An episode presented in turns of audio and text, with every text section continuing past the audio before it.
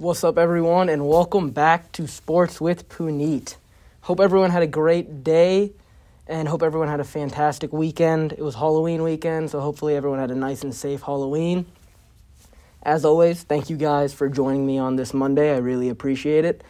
Today, we're just going to be talking about football. We're going to be no games, no quarterback tender. We're just going to be talking about Week 8 in the NFL. And the first game we're going to be talking about is Packers versus Vikings. Shocker. Anytime the Packers are playing, we're going to be talking about them on this show.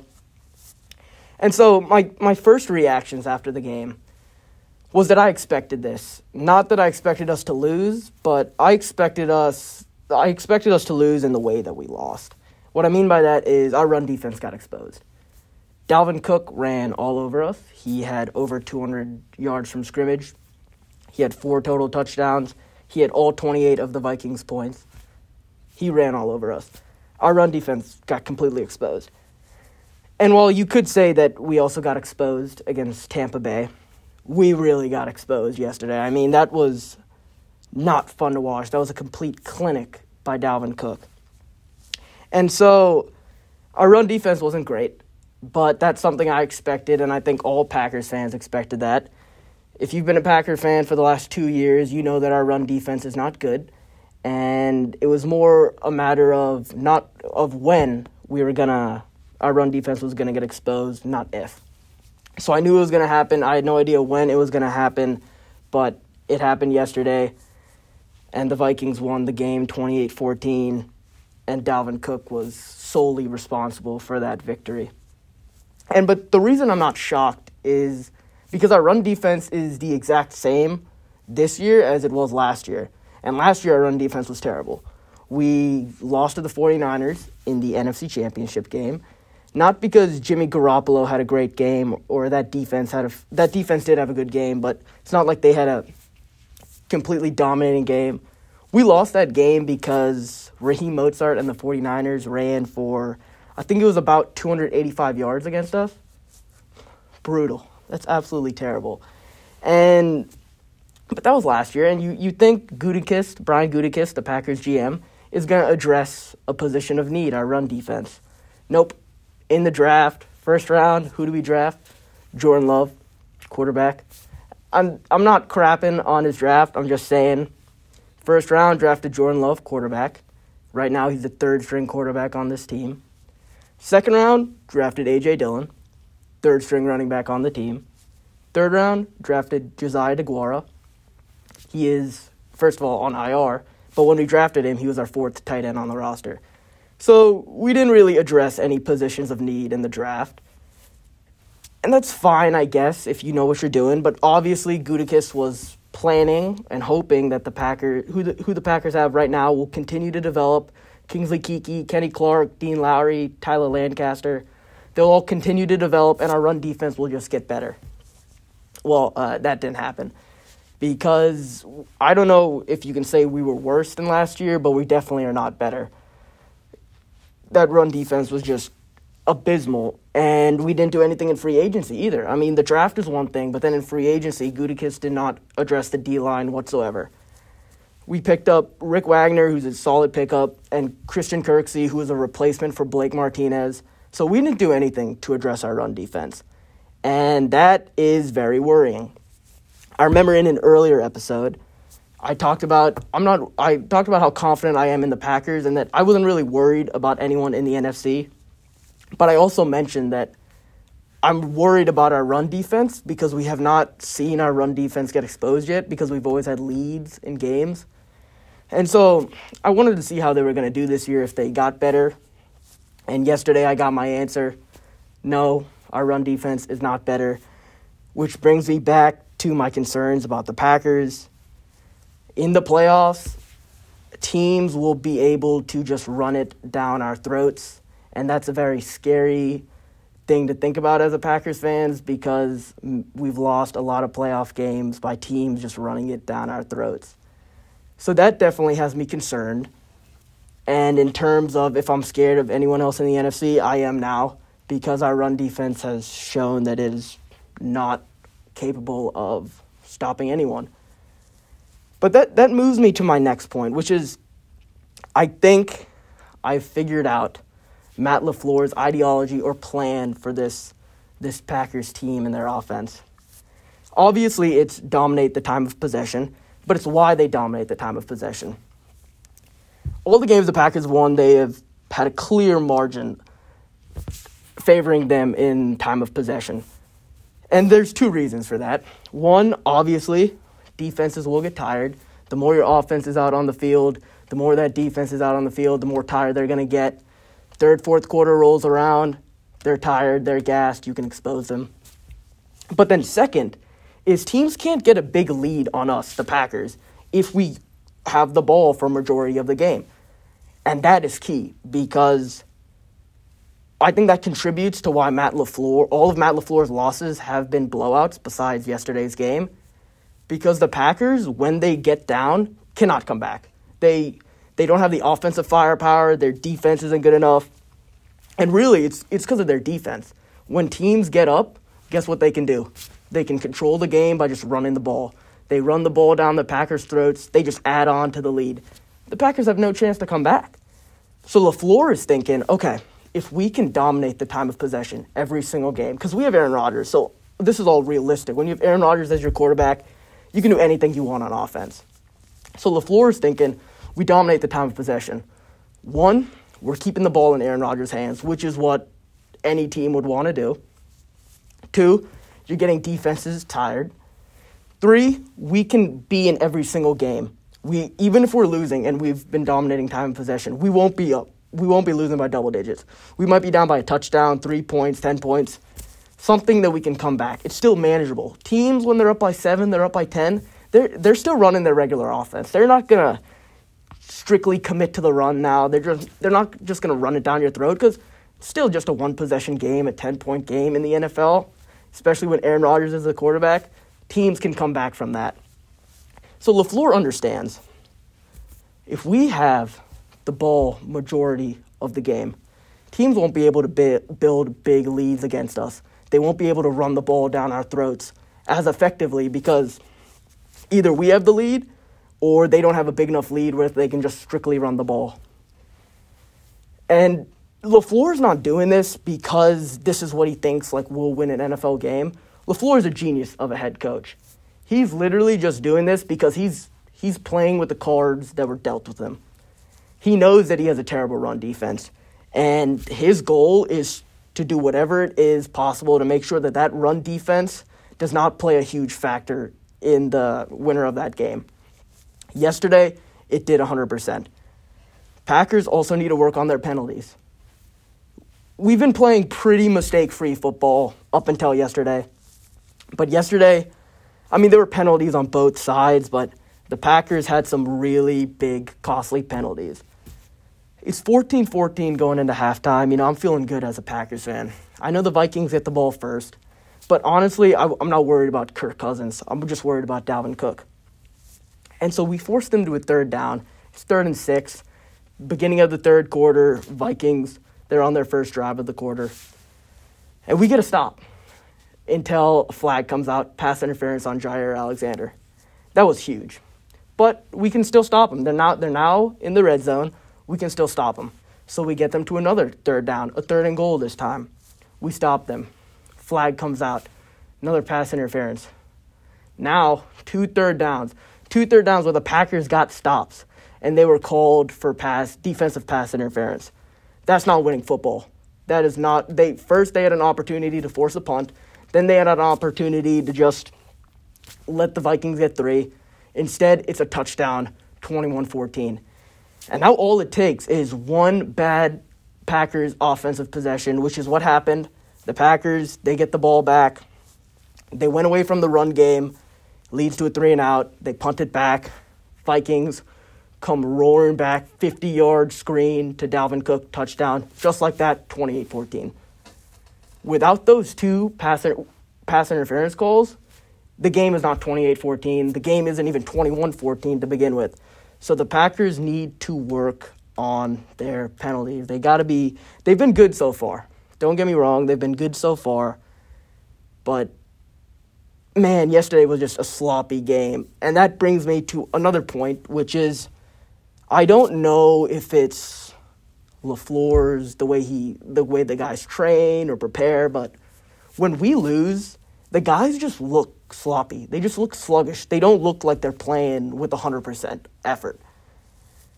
Because there were just some really sloppy plays that just disgusted me as a Packers fan. I mean, first of all, the tackling was brutal yesterday. We missed so many tackles. Dalvin Cook had so many yards after initial contact. We got to work on the tackling. And then sometimes I just don't see the hustle there. You know, I see Devontae Adams obviously hustling. You know, you see the big guys hustling. But you see some guys who are just like Josh Jackson, Shannon Sullivan. Like, what are you guys doing out on the field? Like, they are – I remember there was a third down completion where Shannon Sullivan – it was a drag route.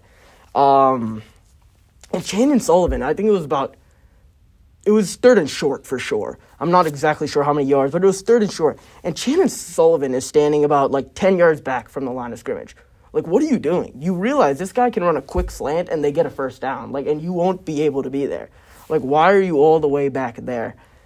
Just small things, and maybe that could have been what the defensive play was. I'm no D coordinator, but if that is what the defensive play was called, then Mike Pettine needs to go. I already think Mike Pettine needs to get fired, but if that's the type of defense you're running on a third and short where a guy can just run a slant and he'll literally be wide open, you should not be a defensive coordinator in the NFL. You got to go, and I think we need to fire Mike Pettine. He's done nothing in his 3 years here. We thought he was a good coach. Then we thought he was decent. Now we all just think he's bad.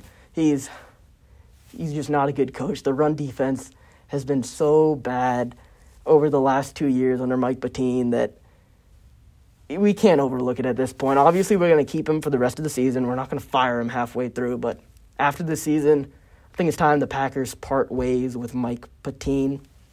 And the last thing about the Packers is trades. NFL trade deadline's tomorrow, 4 p.m. Tuesday. And the Packers, their names have been rumored in some trades, particularly for wide receivers. But here's my problem. All right, I want the Packers to make a trade. Don't get me wrong. I would love for the Packers to make a trade. I don't know if they should prioritize offense, like wide receiver offense, or defense. Now, I think they should do defense. But the reason I think it's even a conversation is this Packers offense has been playing phenomenal. They've been playing so good through the first 7 games of the season. And we don't even have that great of weapons. Like, honestly, every time I mention that the Packers don't have weapons, people will just be like, oh, but Rodgers has been doing so well with what he has, so obviously we have weapons. Devontae Adams has been carrying this wide receiver group. And you occasionally get guys that make big plays, like Marquez Valdes-Scantling makes some big plays. Alan Lazard, I love Alan Lazard, but he's injured right now. He makes some great plays. Robert Tonyan, love Robert Tonyan, but he's a tight end. I think he is very promising. I love the way he runs routes, and he always catches the ball from Aaron Rodgers, and I love that. But if we had better weapons, our offense would just be better. It's logical, isn't it? So if we get a guy like Will Fuller or Kenny Stills or Randall Cobb, just imagine how much more lethal our offense would be. If you think it's unstoppable now or you think it's very good right now, then if you bring in a guy like Will Fuller instead of Marquez Valdes-Scantling, who is our deep threat, and Will Fuller is just a better version of Marquez Valdes-Scantling, you will instantly make your team better. But on the flip side, our defense, our run defense in particular, is so porous, as I've said before. I've been saying it for the last 14 minutes. We got exposed. It's bad. But it is so bad that we need to make a splash then. Like, for a trade, we can't just, like, trade. We can't just be like, all right, we'll give you guys a conditional 6th-round pick for, like, your third-string D end or, like, your third-string D tackle. That guy's not going to do anything. He's not going to help the Packers at all. He's not going to help the Packers run defense. If he does, it's very minimal. We need someone big, and there aren't a lot of big-name game changers that are out there. The only ones I've really heard of are Quinnen Williams. And Quinnen Williams has not been playing well, but I would love to get Quinnen Williams on the Packers. Great talent. He was a 3rd overall pick just 2 years ago.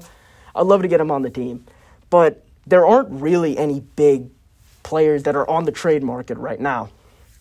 And so why? Obviously, you want to make multiple trades, but I personally think the Packers are only going to make one.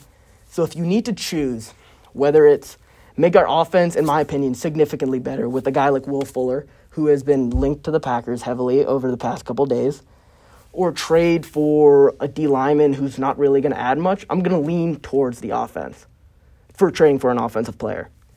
But if we can get a stud D line, not even a stud, but just someone who can actually impact the game and not some like backup or like bad D end on like a bad team, then obviously prioritize defense. And so I'm hoping the Packers make a trade. I think they should make two. They should get more D-line depth because I don't think they're going to swing for a star D-lineman or a run stopper. And then I say you swing for wide receiver. Get a guy like Will Fuller. And you're going to have to give up a decent amount for Will Fuller. But after seeing what the Packers have been doing with their picks, please, I would love to give a third-round pick for Will Fuller. That would be beautiful. All right, second-round pick is asking for more, which is I would have to think about that more. But a third-round pick for Will Fuller, without a doubt, I'm taking that. The Packers need to be in win-now mode. Before we move on to our next topic, the Packers need to be in win-now mode, which is why the draft always frustrates me, especially when we're looking at this season. We have so many holes that could have been fixed through the draft, and we just decided not to address them. But again, I'm no GM. Like, Brian Gutekunst is the GM, so he knows more than me, and he knows a plan for the team. But from a spectator perspective, it's frustrating to just see, oh, man, we could have filled these holes in the draft and free agency, and we just didn't do it. And now come trade deadline, you're not going to fix your team over the trade deadline. The problems that we have, we need an offseason to fix. We can make them a little better, but we need a whole offseason to fix. Our second topic is I named it Jets rebuilding plan, but I just want to talk about the Jets and compare them to the Miami Dolphins in terms of rebuilding. And the reason this came to mind is ESPN released an article, I think it was today, and it was like it's been 365 days since last season, and the Dolphins were 0-7 365 days ago. So a year ago to this day, the Dolphins were 0-7. Today, they're 4-3. And just came off a huge win over the Rams. A huge win. They have what they think is a franchise quarterback in Tua. They've got a great head coach in Brian Flores. And they've got a great direction. They did all that in a year. And I'm not saying that the rebuild is done, because no, they're only 4-3. The rebuild is far from over, but when you go from 0-7 to 4-3 in one year, I'm going to consider that the start of a successful rebuild, and I think most people will as well. So, but how did the Dolphins do that?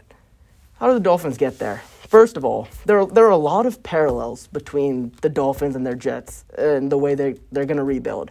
So the Dolphins, the first thing they did, they got rid of Adam Gase, which is the head coach for the Jets right now. The Jets need to get rid of Adam Gase, and not just Adam Gase. Get rid of Greg Williams, the D coordinator. Get rid of the offensive coordinator. Fire the whole staff if you have to. I mean, the Jets have been such a train wreck this year. They are the worst, and they're the worst team in the NFL by far. And they're the worst offense I think I've ever seen in my entire life. Now, keep in mind, I'm only 19, and I've probably been able to tell if an offense is good since like I was 13 or 14, but they are the worst offense I've ever seen by far. It's hard to watch. And so you need to get Adam Gase out of there. Get the whole coaching staff out of there. That's step one. Because the rest of the stuff I'm about to say, if they don't do this, fire Adam Gase, and the rest of the staff, the rest of the steps don't matter. Particularly Adam Gase. He needs to go. So the Dolphins got rid of Adam Gase, and they found a coach that they liked, Brian Flores. Great hire. Fantastic hire. So what should the Jets do? Fire Adam Gase. Find your head coach. I think it's so underrated who the coach is in a rebuild, because when you have a good coach in a rebuild, it speeds up the entire rebuilding process by years. It really does. One of the reasons the Dolphins have been able to do such a great turnaround in this one year is because Brian Flores is a great coach. He's a very good coach.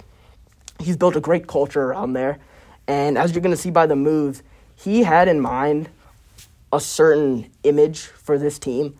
And people who didn't fit that image, he traded them, let them go. He got rid of them because he knew that this Dolphins team, when he inherited it last year, they were not even close to playoff contention. They didn't have a quarterback.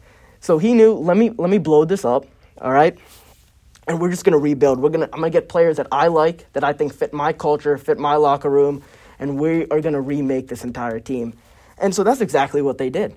They traded everyone of value. They traded Minkah Fitzpatrick, a 4th-round pick, and a 7th-round pick to the Steelers for a 2020 first-round pick where they drafted Austin Jackson, O-tackle out of University of Southern California, and then a 2021 6th-round pick.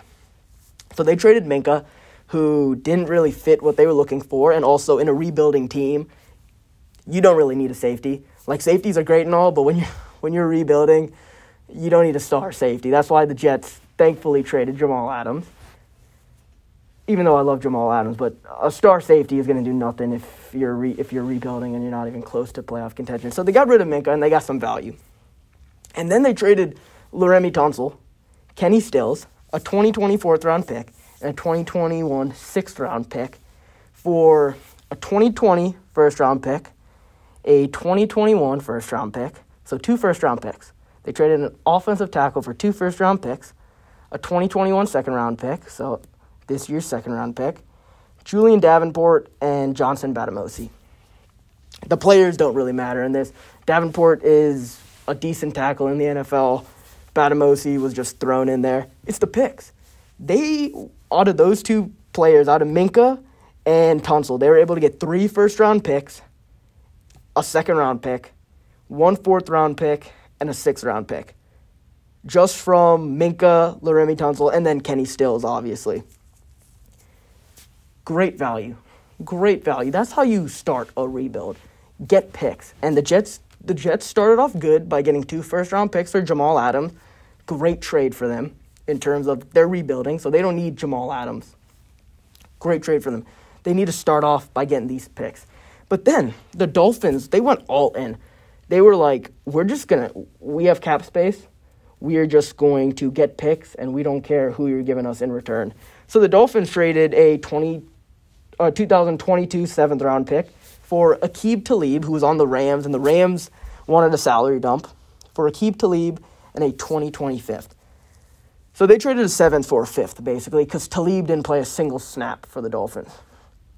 They're going to consider that a win all day. They're trading a 7th round for a 5th round pick, and they're taking Talib's contract, who they don't even need the cap space, so they can take his contract. The Dolphins acquired so many picks, and they cleaned house, and that's exactly what the Jets need to do. They need to get rid of guys like Quinnen Williams, who, as I mentioned earlier, you got to get rid of guys like Quinnen Williams, get rid of CJ Mosley, get rid of Sam Darnold, Marcus May. Anyone with value on that team, get rid of them. Because, in my opinion as well, I've never been in an NFL locker room, but Adam Gase has messed up that Jets organization so bad that I don't even think most of the players on that roster want to even be part of the New York Jets anymore. Like, even if they get a new head coach and all this, I don't even think that they would want to be a part of the roster. Which is here's where step 2, or here's where how the Jets should rebuild. Keep Adam Gase this year. Let him just finish out the rest of the year. You guys are 0-8. Let him finish out the rest of the year. The only reason to fire him is to try and test out another assistant coach on the team and see if he's worth it to be a head coach. But like I said earlier, I think all the coaches should be fired. I don't know the Jets' assistant coaches, but I'm assuming none of them are head coach worthy. So what's the point of even firing Gase? Let him finish out the season.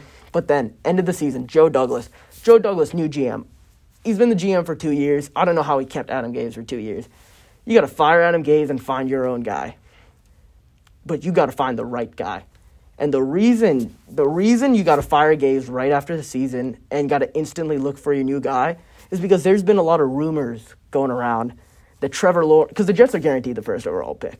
There's been a lot of rumors going around that Trevor Lawrence might stay for his senior season because he doesn't want to join the Jets. I don't think Trevor Lawrence wants to join this dysfunctional Adam Gase-led Jets. But if Joe Douglas, the Jets GM, shows Trevor Lawrence, hey, man, I know it's been bad, but we got rid of the head coach who we thought was a problem. You know, we've traded these guys and gotten assets for them.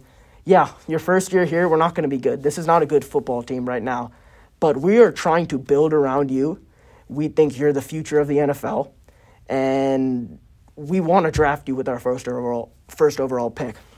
We're trying to change the culture. Yes, we were bad before, but we're trying to change the culture here. And you're the first step of that. You tell Trevor Lawrence that and his agent, I don't think Trevor Lawrence would even think about coming back for his senior year. And I think the only reason that they're saying that is because Trevor Lawrence is very smart. And he's like, if the Jets don't make any moves, if they don't fire Adam Gase, then yeah, I'm going to stay for my senior season because I don't want to play there. But if Joe Douglas shows Trevor Lawrence, hey, we're trying to do a culture change. We got rid of Adam Gase. We got rid of our D coordinator, our offensive coordinator. We got rid of the staff. We're ready to build around you. We got a new head coach. And then obviously you got to get, in my opinion, you got to get an offensive guru head coach. Get Eric Bieniemy from Kansas City. I think that would be beautiful to watch. Eric Bieniemy has been such a great offensive coordinator. Look what he's done with Patrick Mahomes. He's been fantastic. I don't know how he doesn't have a head coaching job, but if I was the Jets, I would draft Eric Bieniemy and then trade the guys. Trade guys like anyone with value. Trade Quinnen Williams, trade Sam Darnold, trade Marcus May, trade CJ Mosley. Because you also want to make sure that your coach is comfortable with that. You want your, like, Brian Flores basically took over that Dolphins operation in terms of he was like, okay, I don't want these guys. I can work with this. I can work with that. And Joe Douglas needs to do the exact same thing with his head coach. They need to have a great relationship, a very open relationship. And they need to understand that this Jets team is one of the worst teams in the NFL. And it's not going to be an easy road. But if they stick together, they can actually try and do this rebuild. So they just got to follow the Dolphins' plan, which is, to summarize it, fire the head coach, which in this situation is Adam Gase, blow up the team, trade anyone with value, trade guys like Quinnen Williams. The only bad thing about the Jets' approach compared to the Dolphins, or I don't want to say bad, but the Dolphins really got helped out that they were trading with Bill O'Brien, the GM, because they got a king's ransom for Laremy Tunsil and Kenny Stills. And that typically will not happen for a left tackle. Left tackles are great in the NFL, but 2 first-round picks and a second-round pick is a lot of value. So obviously they won't be able to get as many assets as the Dolphins got, but you can still, Quinnen Williams still has value. CJ Mosley still has value. Marcus May still has value. Sam Darnold still has value. Obviously you're not going to get a first-round pick for it. You might not even get a second-round pick. But third and fourth-round pick, why not? What else is the point of having these guys on your roster? Take all the value you can get. Stockpile picks, because when you stockpile picks, the flexibility you give your franchise in the draft and in other moves is tremendous. You can trade up, you can trade down, you can trade those picks for other people who you think might fit better on this team. The more assets, the better, because you get assets and you can flip them. That's the great thing about assets and draft picks. So first, You gotta fire Adam Gase. You gotta trade everyone. You gotta find a great head coach. And at the end of the day, you need trust. You need trust in that organization. A lot of the people that have left, like Le'Veon Bell and Jamal Adams, just for like the recent people that have left, have said some terrible things about the Jets organization. And when you're trying to attract future free agents and future draft picks and whatnot, you need to make them understand that we've changed. Yes, we were like that. These guys are right, but we're different than what we were before. And so you just need to get trust back in that building, because I think all the players have lost trust in what the Jets are doing. You're 0-8. You're terrible. Adam Gase is a terrible head coach. So you got to reestablish that trust within the organization that, hey, and that's Joe Douglas's job. Hey, we're going to be, it's been bad thus far, but we're changing things up, and we feel like we're going to be moving in the right direction. That's how you bring in free agents.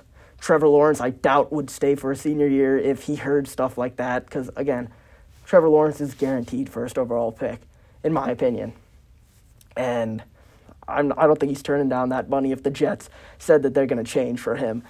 So that's all we got for today. Thank you guys so much for listening. I appreciate it as always. Every Monday, 8 to 8:30 Central Time, 9 to 9:30 Eastern Time. Come, hop on MU Radio and join Sports with Puneet. We can just talk about sports and have a good time. Reminder, when I shut this off, which will be in about 20 seconds, lower down your volume because music is going to blast in your ears. Just want to give that for any new listeners. But that's all I got for today. Thank you guys so much for joining me. I really appreciate it. I will see you next Monday. Peace.